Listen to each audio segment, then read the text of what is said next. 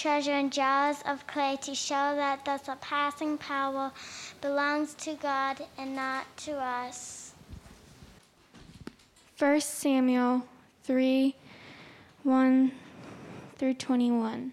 Now the boy Samuel was ministering to the Lord in the presence of Eli, and the word of the Lord was rare in those days. There was no frequent vision. At that time, Eli, whose eyesight had begun to grow dim so that he could not see, was lying down in his own place. The lamp of God had not yet gone out, and Samuel was lying down in the temple of the Lord where the ark of God was. Then the Lord called Samuel and said, Here I am. And he ran to Eli and said, Here I am, for you called me. But he said, I did not call. Lie down again. So he went and lay down. And the Lord called again, Samuel. And Samuel arose and went to Eli and said, Here I am, for you called me. But he said, I did not call my son. Lie down again. Now Samuel did not yet know the Lord, and the word of the Lord had not yet been revealed to him. And the Lord called Samuel again in the third time. And he arose and went to Eli and said, Here I am, for you called me. Then Eli perceived that the Lord was calling the boy. Therefore Eli said to Samuel, Go lie down, and if he calls, you shall say, Speak, Lord, for your servant hears. So Samuel went and lay down in his place. And the Lord came and stood calling as at other times, Samuel, Samuel. And Samuel said, Speak, for your servant hears. Then the Lord said to Samuel, Behold, I am about to do a thing in Israel at which the two ears of everyone who hears it will tingle. On that day I will fulfill against Eli all that I have suppo- spoken concerning his house from the beginning to end. And I declare to him that I am about to punish his house forever for the iniquity that he knew because his son were, sons were blaspheming God, and he did not restrain them. Therefore I swear to the house of Eli that the iniquity of Eli's house shall not be atoned for by sacrifice or by offering forever. And Samuel lay until morning. Then he opened the doors of the house of the Lord and Samuel was afraid to tell the vision to Eli. But Eli called Samuel and said, he, Samuel, my son. And he said, Here I am. And Eli said, What is it that he told you? Do not hide it from me. May God do so to you, and more also if you hide anything from me of all that he told you. So Samuel told him everything and hid nothing from him. And he said, It is the Lord, let him do what seems good to him. And Samuel grew, and the Lord was with him, and he let none of his words fall to the ground. And all Israel from Dan to Beersheba knew that Samuel was established as a prophet of the Lord. And the Lord appeared again at Shiloh, for the Lord revealed himself to Samuel at Shiloh by the word of the Lord. This is the word of the Lord. Thank you, Ciprianos. That was really beautiful. Really appreciate it. Let's pray. Father God, we thank you for your holy word that we have the freedom to keep and read so easily, and the responsibility to delve into and to study deeply. We thank you for your spirit by which you speak to us even still today. Thank you for indwelling us, freeing us from sin, and sanctifying us by your power. And thank you most of all for your Son, Jesus Christ, who came for us, died for us, and lives for us today. May my preaching and our collective hearing today be honoring to him and to your glory. Amen. Amen. Who can remember some time when their mommy and daddy sent them to the store with money to buy something for the family?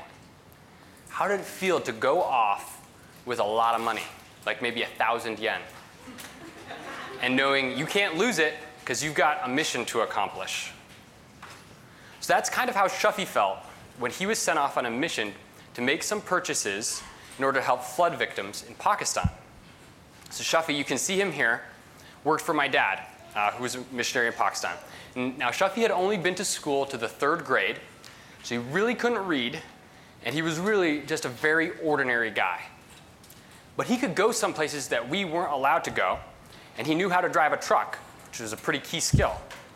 And so when some devastating floods hit a part of Pakistan that we didn't have access to, my dad gave him a bunch of money and said, Go to the food store, buy food, load up the truck, and then go in there and distribute it to the people who, who are in need, who lost all their, their houses in the flood. But on the way to the food store, Shuffy was stopped by some police. And these police were actually bad guys. And the police said, so they stopped him, they searched his truck, and they found all the money. And they said, Who gave you permission to do this? What they wanted, though, of course, was for Shuffy just to pay them off so they'd let him go and let him keep the truck. But Shuffy said to them, Permission? God has told me to help people in distress. I don't need some man's permission to, what, to do what God has said is right. And the police were ashamed by his answer, and because of what he said, and so they just let him go. And they went and bought the money for the flood victim, or bought, bought the food for the, the flood victims. You might wonder, what does Shuffy got to do with Samuel and the call of God in, that we heard in the passage today? I'll get there. Our story today from 1 Samuel is part of our series, Ordinary People, Gospel Power. Our theme verse for this series, which was read to us, is from 2 Corinthians 4 7. But we have this treasure in jars of clay, and we are the jars of clay, to show that the surpassing power belongs to God and not to us. The story of Samuel's call when he was a young boy shows us, as does all of 1st and 2nd Samuel, that God is faithful to reveal himself to his kids, both young and old. And I want to show you from the story three things today that God speaks. He calls us to respond, and we are spoken to in order to speak. So, our first point is very simple God speaks. And this is mostly what I want to focus on today. God, not Samuel, is the hero of the story. And we're gathered here on a church, in, in church on a Sunday, so it's a pretty safe assumption that most of you believe God speaks, or at least that he spoke at some time. But speaking from experience, I know that even the most ardent Christian can at times wonder does God speak? And would he speak to me? And would he speak to me today? Perhaps you've never heard from him or never felt his spirit in his word and you're frankly quite skeptical of the existence of a God who speaks or might have anything to say to you. So if you're doubtful or dubious or just sitting here out of a sense of duty, I'm really glad you've come because I believe in a God who is there and who is not silent. And I want to share some of his words for you today. If after this service you have questions about how God might be moving in your life or desire to have a relationship with him, and want to know more about his son Jesus Christ and how to do that, please grab me or Grant or any of the people with welcome badges. We would love to sit and talk to you about that. Please don't leave here with questions unanswered. If you doubt God speaks or feel like you just haven't heard from him in a long time, you're in good stead with this passage. Verse 1 opens by telling us Now the boy Samuel was ministering to the Lord in the presence of Eli. And the word of the Lord was rare in those days. There was no frequent vision. So this demands some background. How did we get to this part of the story where a boy called Samuel is working in the tabernacle, ministering under Eli, and the word of God is rare? So last week, where were we? Who can remember? Geography? Kids? Anybody? So we were in Egypt and we were with two characters, Shiphrah and Puah. And what was going on? The Israelites were being enslaved, right, by the Egyptians. And after being led out by mighty miracles, the 10 plagues and crossing the Red Sea, what do the Israelites do? Who, well, first, who leads them out of, of Egypt? Moses. And he leads them into. Does Moses, where does Moses lead the Israelites? Well, he doesn't quite get there because they go first to the wilderness and they wander for 40 years because of their sins. Then, after Moses dies, Joshua is empowered by God to lead the people out of the wilderness and into the promised land to occupy it. And while they had made the tabernacle in the wilderness, they bring it into the promised land and establish it at this place called Shiloh, which we heard about today. And Shiloh was in Ephraim, just a little bit north of, of where Jerusalem was. And so while Joshua lived, and then the leaders he had led still lived, the people feared God. But then all of that generation died, and then the people fell away from God and began to worship idols. And then their enemies, the Philistines, were allowed to triumph over them and enslave them. Then the people would turn back to God. He would give them a, a judge like Samson or Deborah or Gideon. And they would deliver them from the Philistines and point the people back to God. But this cycle of sin, suffering, repentance, and then restoration continued for almost 300 years. And then we come to Samuel. And Samuel, like all of us, doesn't start with Samuel, it starts with his parents, with his mother Hannah and his father Elkanah. God's kindness to them for their faithfulness is to give Hannah a son, who she names Samuel and dedicates to the temple at, tabernacle, at the tabernacle in Shiloh for him to serve under the leadership of the priest Eli. So it's in this context that we're told there is no frequent vision and the word of the Lord is rare. And just one reason the word of the Lord might be rare is because there's a big problem at the tabernacle. Eli is in charge, yes, but it's really his two sons who are running the show. And the last time God spoke in chapter 2 of 1 Samuel, he was telling Eli, You need to address your boys and get them in line because they are running amok. They were abusing their power as priests to enrich themselves. And so we see sin and moral failure at the very heart of where there's supposed to be worship amongst the Israelites. And it's into this context of people who know of God, but whose hearts are far from Him, and who even then are being led further astray by Hophni and Phinehas, these two uh, priests. It's into this that God speaks. And I want to show you how He speaks, why He speaks, and then discuss how He speaks today. So, how does God speak? Verses 6 through 7 read And the Lord called again Samuel. And Samuel arose and went to Eli. Here I am, for you called. He said, No, I did not call. My son, lie down again. Now Samuel did not yet know the Lord, and the word of the Lord had not yet been revealed to him. What we see here is God speaking in person, as an actual presence, perhaps from the tabernacle, a voice in the night, calling Samuel by name. God has spoken in such a way and in similar direction, directness many places in the Bible. Sometimes in dreams and visions, sometimes in a direct waking encounter. We can think of God speaking to Moses. How did God speak to Moses first? From a burning bush. We can think of how he spoke to Abraham directly, or to Gideon through the sign of the fleece. Perhaps my favorite story of God speaking in the Old Testament is in 1 Kings, where God appears to Elijah the prophet at Horeb. First, there comes a great wind, but God is not in the wind. Then there's an earthquake. God's not in the earthquake. And then fire. God's not in the fire. It's in the gentle blowing that follows, where God speaks to Elijah to encourage him, to recommission him, and to send him on, out again on mission. When God calls to Samuel, why doesn't he recognize the Lord? It's because the passage tells us he doesn't yet know God and he doesn't recognize his voice. And I think oftentimes we can find ourselves in that same place that if God were to speak to us, would we know to recognize it? And the Bible shows that God speaks by many means, and we can learn to recognize his voice from three things this passage teaches us about how God speaks to Samuel. First, he speaks in accordance with his revealed word. It is impossible for God to lie, and it is impossible for God to contradict himself. In our passage here, we see in verses 11 through 14, we see that God is speaking in fulfillment both of the judgments that he has explained in Deuteronomy, the judgments for sin, and also in fulfillment of the word he sent by the prophet to Eli in chapter 2. The message he gives to Samuel for Eli is fully in accordance with the word of God already revealed to Eli. 2 Timothy 3 16 through 17 tells us all scripture is God breathed and is profitable for teaching, for reproof, for correction, and for training in righteousness, that the man of God may be complete, equipped for every good work. So, just as we use scripture to interpret scripture, we weigh any word from God, whether it's from a prophet, a dream, or a vision, or a, preach- a preacher, against the word of God.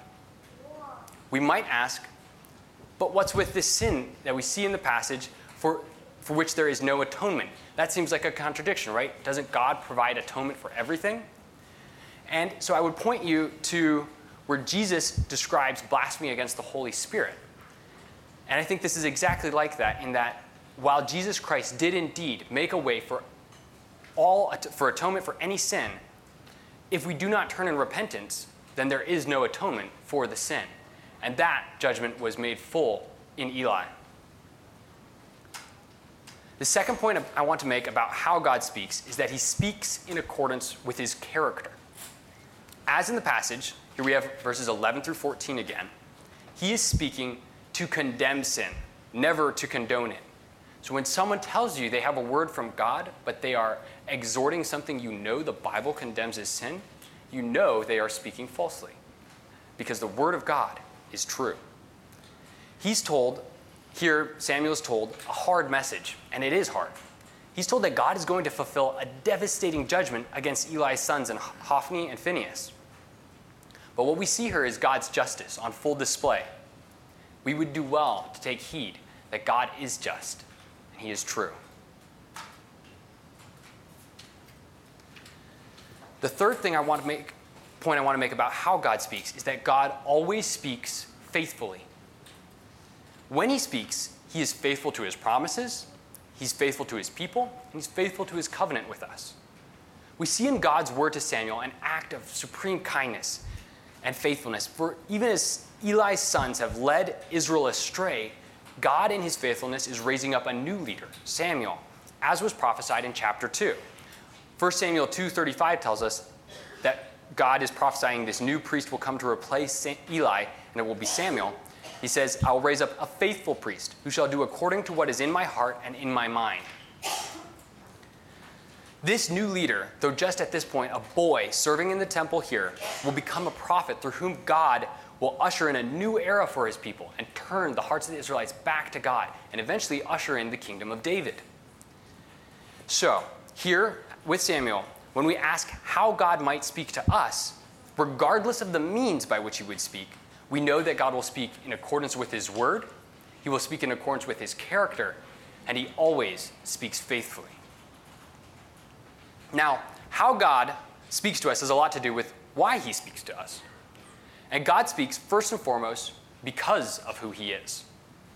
As a personal, loving, holy, awesome, and creating God, it is his nature to speak to his creatures, whom he made in his image, you and me. He speaks out of his very essence. He's a God both infinite and personal, all powerful and all sufficient but also all loving, and in that love, desiring relationship with us. And that's why God speaks as a heavenly father to Samuel, calling him by name from the tabernacle gently and repetitively. Once, when I was quite young, probably around Samuel's age here in the story, I was fast asleep in my bed. My daddy came and woke me up. Ethan, Ethan, wake up. It was really, really late. But I knew my daddy, so I wasn't afraid.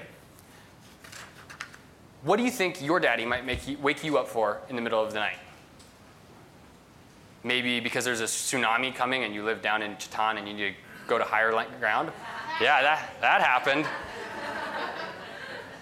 Any other reasons you might get woken up in the middle of the night by your daddy? If there's a fire, but it might also be because there's something really cool. This is what he wanted to show me. In this case, it was a lunar eclipse. And I know my daddy loves me, and he loves me still, and he wants to share good, important, and awesome things with me. And in this case, the awesome thing is this lunar eclipse, which was, of course, I mean, who wouldn't want to get out of bed to go see that? You're cozy in bed, but that is cool. And our Heavenly Father likewise wants to share good, important, and awesome things with us. And the most awesome thing is to be in right relationship with Him, the God who made lunar eclipses. So we have to ask again does God speak today? And I don't want to regale you now with missionary tales of dreams and visions of God making himself known in miraculous ways, speaking to his people and calling them by name. though I by no means doubt that that does happen, and I, I've seen it happen, I fully believe God is able to speak to us still, and He does. Whether it would be from a sunrise, in some beauty, beautiful scene in nature, or from a cloud of fire. I would offer to you, though, that He has spoken and is speaking to you. Hebrews 1 1 through 2 tells us Long ago, at many times and in many ways, God spoke to our fathers by the prophets. But in these last days, He has spoken to us by His Son, whom He appointed the heir of all things, through whom also He created the world.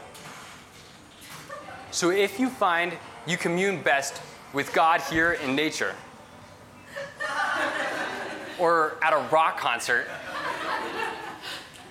don't stop there. Because the God who made rock concerts and made nature is far more beautiful and far more awesome. That beauty that you get to experience in your life is meant to turn you to the God who made beauty. And so, if you wonder, does God still speak? The answer is yes, He does. And it is through His Son who is revealed to us in the Bible by his, the Spirit.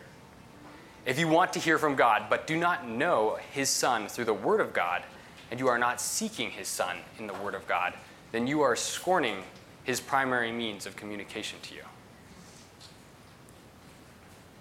God speaks to us today in at least three ways. Primarily, I said, in His Word, through His people also, and by His Spirit. Now, here I want you to remember Shuffy as he's facing off with those police officers who want to take his money.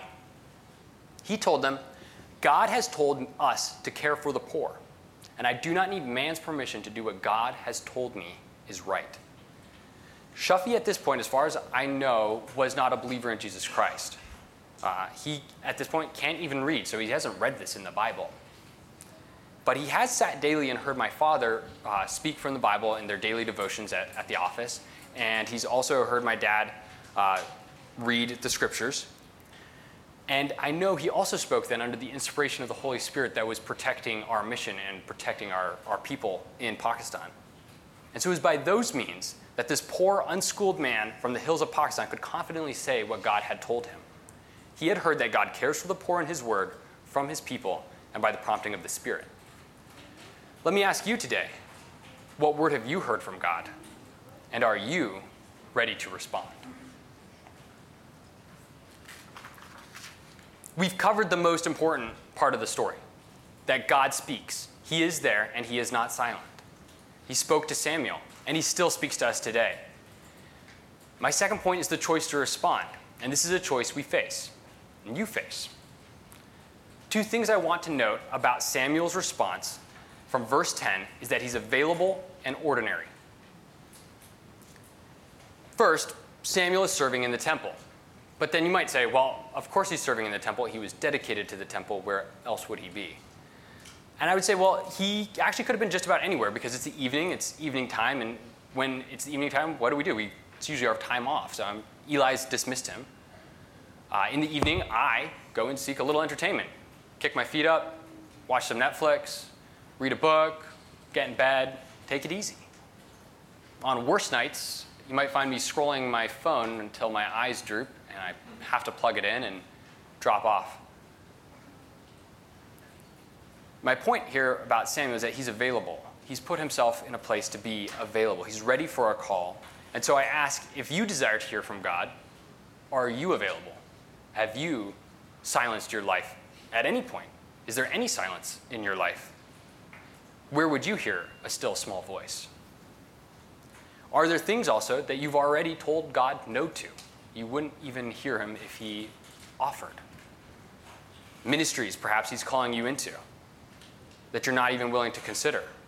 Friends he's asking you to witness to, that you've already written off. Something you need to forgive your spouse for, but you still want to hold on to. Or orders He's calling you to accept, and you want to run the other way. Or maybe, perhaps, even to EAS and leave your job, leave the military, and follow his call to some foreign land far away. The question really is if you heard your name in the night, would you jump up and run to see who needed you? And I think most of us would answer honestly yes. If someone called me in the night, I would jump up and run because some, somebody needs me. And I guess this just highlights to me Samuel's ordinariness in that he's simply doing what most people do when you call their name. He comes to see what's needed. And this isn't to diminish Samuel, but to encourage you today, if you hear God calling you by his Spirit, in his word, by his people, respond. Speak, Lord, for your servant hears. We're spoken to in order to speak. My third point is that your message is not just for you. And that's why God calls us partially into community, that we would have words from God for each other. Why Samuel in this case? Why anyone? And why do we need to respond? Can't God accomplish what he's going to do without me? Well, yes, he can, and he will. But it's his delight to draw us in to participate with him in his work. We, like Samuel, are spoken to in order to speak. God gives Samuel a message, and the message is not for Samuel, it's for Eli. And this is both a commentary on Eli and a fulfillment of how God is going to replace Eli with Samuel. And here is another aspect of Samuel's ordinariness.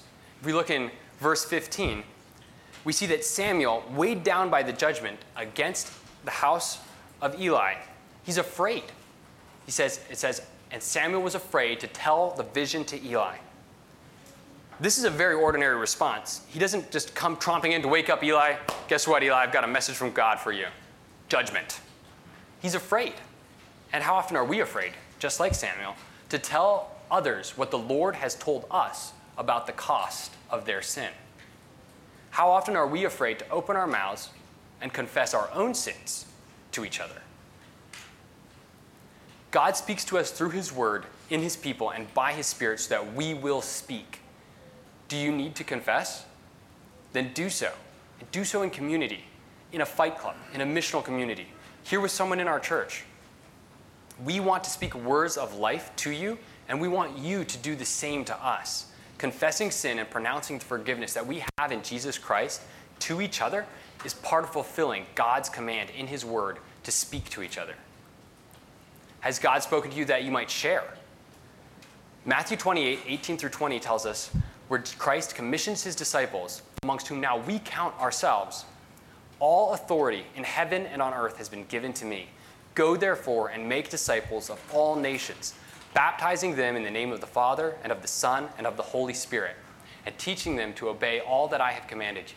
And behold, I am with you always to the end of the age. His gospel is not meant to be hid like a light under a basket. It's meant to be shown out. So share. Witness with your words to who He is and what He's done. At work, at play, on the playground, at school. Men, speak these words to your families. Parents, preach this gospel to your children. Women, preach this word to each other and encourage each other. And children, you too, preach this word. Particularly for the men of the church. If you want to learn more about how to speak the gospel, and how to present it. Our next men's breakfast will be on 18th June. Mark your calendars, 7 to 9 a.m., right next door here. It's completely focused on building fluency in how we testify to what God has said and done in any and all circumstances. So, men, I want to see you there. This afternoon is another opportunity. If you think God is calling you to step out into leadership in this church, next door, next, it's like 1245, upstairs, next door, uh, John will be teaching the MC class. If you've been ministered to in an MC and you recognize that you have more to give and God is calling you into leadership there, you need to be there to learn about stepping forward into that call. We are spoken to in order to speak. And I want to inc- conclude now by taking us through the gospel, the words of God by which we have life, as I see it here in this passage. Really, a little bit before, so we'll start in chapter 2. So, Samuel's mother opens us with this beautiful song where she tells us about creation. And it's a song in response to the Lord giving her Samuel, in spite of her barrenness, and it articulates the whole thrust of the story of 1st and 2nd Samuel that God is opposed to the proud, but he exalts the humble. In it, Hannah describes God as her creator. He raises up the poor from the dust. He lifts the needy from the ash heap to make them sit with princes and inherit a seat of honor. For the pillars of the earth are the Lord's, and on them he has set the world. This is our God. It's the God of Samuel, it's the God of Hannah, it's the Creator God, and it's a God who in holiness will judge the earth which he made. It is a God who speaks to us and desires to be in relationship with us, his creatures. Chapter 3, our passage, shows us the fall. One of the most important and compassionate acts of God is to show us by his word our sin and our need of him. In his message to Samuel, God explains clearly that Eli's son's sins will cause their death. In fact, in chapter 2, the author says, The Lord wished to put the sons of Eli to death for their abuse of the women of the tabernacle and for their abuse of their position of power. It might seem stark to us to see that God would demand death for sin, but that's the same refrain throughout all of Scripture. This stems from the very character of God, who in his holiness demands a response to sin. Romans 6:23 tells us, "For the wages of sin is death." We for our own sin are under the same judgment God spoke through Samuel to Eli. We also deserve death, just as assuredly as Hophni and Phinehas did. But God. We have no need to respond in the same fatalistic way as Eli responded in verse 18, when he simply answers, It is the Lord, let him do what he wills. The judgment was harsh, but the reality of sin is harsh. But God. For though the wages of sin is death, the gift of God, the free gift of God, is eternal life in Christ Jesus our Lord. A hope in the future Redeemer, a coming Messiah, should have characterized Eli's response as assuredly as it did Samuel's, and now fulfilled as we look back to what Christ ac- accomplished, characterizes ours. He is our sure hope. The author tells us that in conclusion, with the establishment now of Samuel as a prophet of God, that the Lord appeared again at Shiloh, for the Lord revealed himself to Shiloh by the word of the Lord. This is why Eli knew to look forward. The name Shiloh was itself a messianic prophecy from Genesis 49:10, pointing forward to Christ, and Eli's work at the tabernacle at Shiloh was again all meant to point forward to a future redeemer. And hearing the pronouncement of God in judgment for his sins, he needed to turn in repentance, not fatalism. Jesus' disciples said much the same thing when Jesus was talking to them about how hard it is for a rich man to enter the kingdom of heaven. He said, It is easier for a camel to pass through the eye of a needle than for a rich man to enter the kingdom of heaven. And now, those who heard it said, Then who can be saved? But Jesus answered, What is impossible with man is possible with God. And Jesus himself was that, the fulfillment of Shiloh. He accomplished at the cross the impossible. He, the gentle and lowly king who had ridden into Jerusalem on a donkey, was spat on, cursed, and then killed by his own people, bore in, our, in his death the penalty for our sins. He was the fulfillment of Shiloh. He was the fulfillment of all the sacrifice that went before, and He is our sure hope today of redemption. Today, we often feel like we live in 1 Samuel 3. The night of our lives is dark, and the word of the Lord might feel rare in our lives. As we see the wickedness in the world and the sin in our own hearts, we wonder Does God speak? Is He there? And is He speaking to me? But now, as then, we can lie down in peace in the tabernacle of the Lord like Samuel, for the lamp of the Lord has not gone out. Though Jesus died, he was raised again, and he is today the light of the world. John 1 tells us, In him was life, and the life was the light of men. The light shines in the darkness, and the darkness has not overcome it.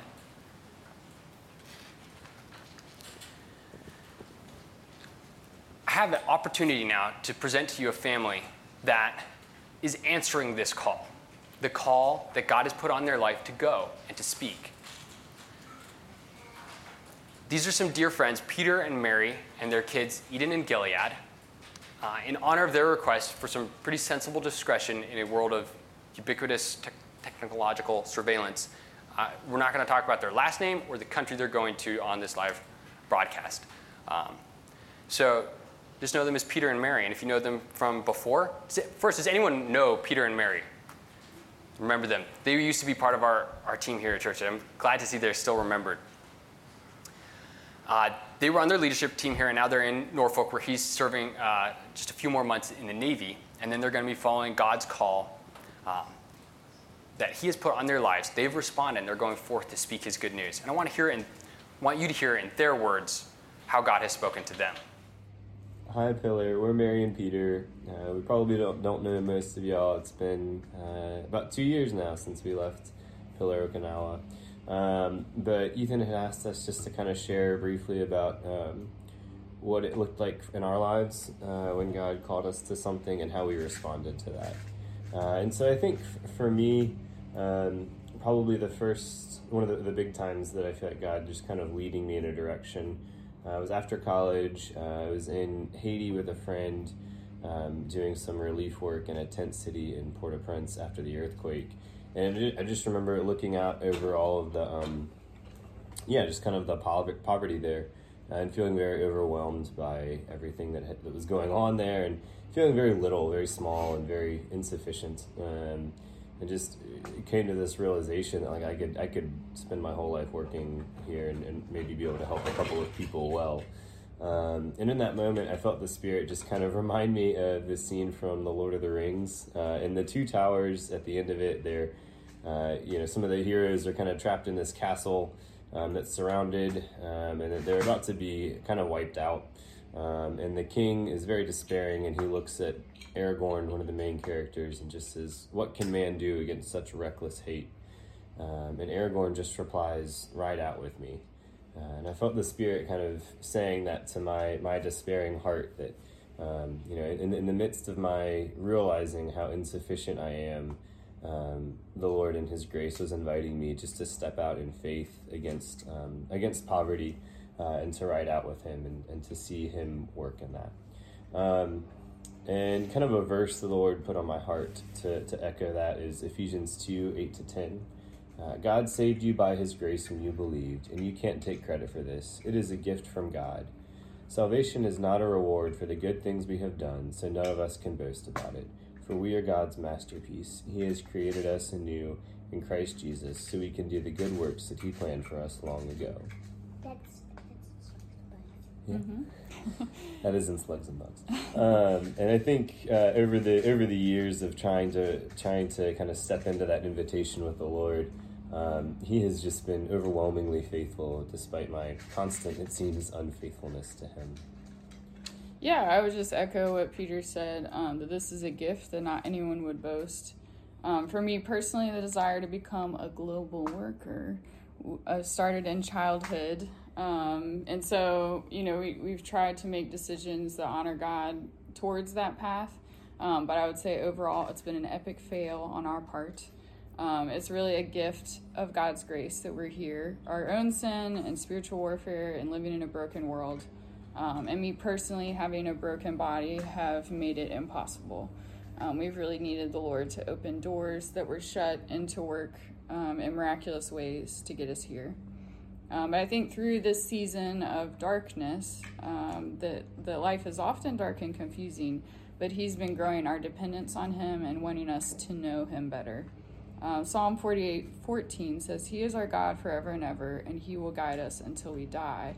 Um, this reminds me of the pillar of cloud during the day and the pillar of fire at night that would guide the Israelites through the wilderness. Um, and I want him. I think he has been teaching us um, to rely on him in dependence and to know him well enough to follow him in dark places. And even when we fail um, and kind of veer off on our own path with our own visions, um, he's faithful to accomplish his purposes in us and in the world. Um, and that's kind of the encouragement that has been to us in the last few years. Mm. Uh, that he uses all things um, and he's able to work it out for his glory. Mm-hmm. Um, yeah, so it feels like a great privilege to be here at this point, sharing with you guys and to have the opportunity. Um, we loved our time at Pillar, and we're just thankful to have this. We as a church uh, plan to incorporate support for Peter and Mary into the 2023 budget starting in January. But you have an opportunity now to partner with them both in prayer and financial support. And I want to emphasize this point of prayer. Uh, I grew up as a missionary kid in Pakistan, and I can tell you from personal experience that Peter and Mary and their kids are going to a dark corner of the world. And there, is, there are very few believers there, and there is very much opposition to what they are going to do and work for. And the prayer support, the commitment to lift them up, one, fulfills the command of God in His Word to pray. And so I encourage you to commit to pray for them, to get to know them, get connected with them, and pray for them faithfully. God will win His church, and God will see it through, and He is delighted to have Peter and Mary answering His call to join Him in that. And He was delighted that you would partner with them and pray for them. I invite you to join them in that prayer, in giving, or in going. There's no reason any one of you might not follow the same call to take the gospel somewhere it has not yet gone. You can connect with them by uh, providing your information in the iPad in the back, putting Peter and Mary in the other tab, and they will reach out to you. They want to keep that communication pretty just one to one to reduce, again, skylining themselves. Um, or you can just grab uh, any one of the staff here and we'll be happy to connect you. If you hear his call, will you say, Speak, Lord, for your servant hears? Thank you. Ron's now going to take us into a time of communion.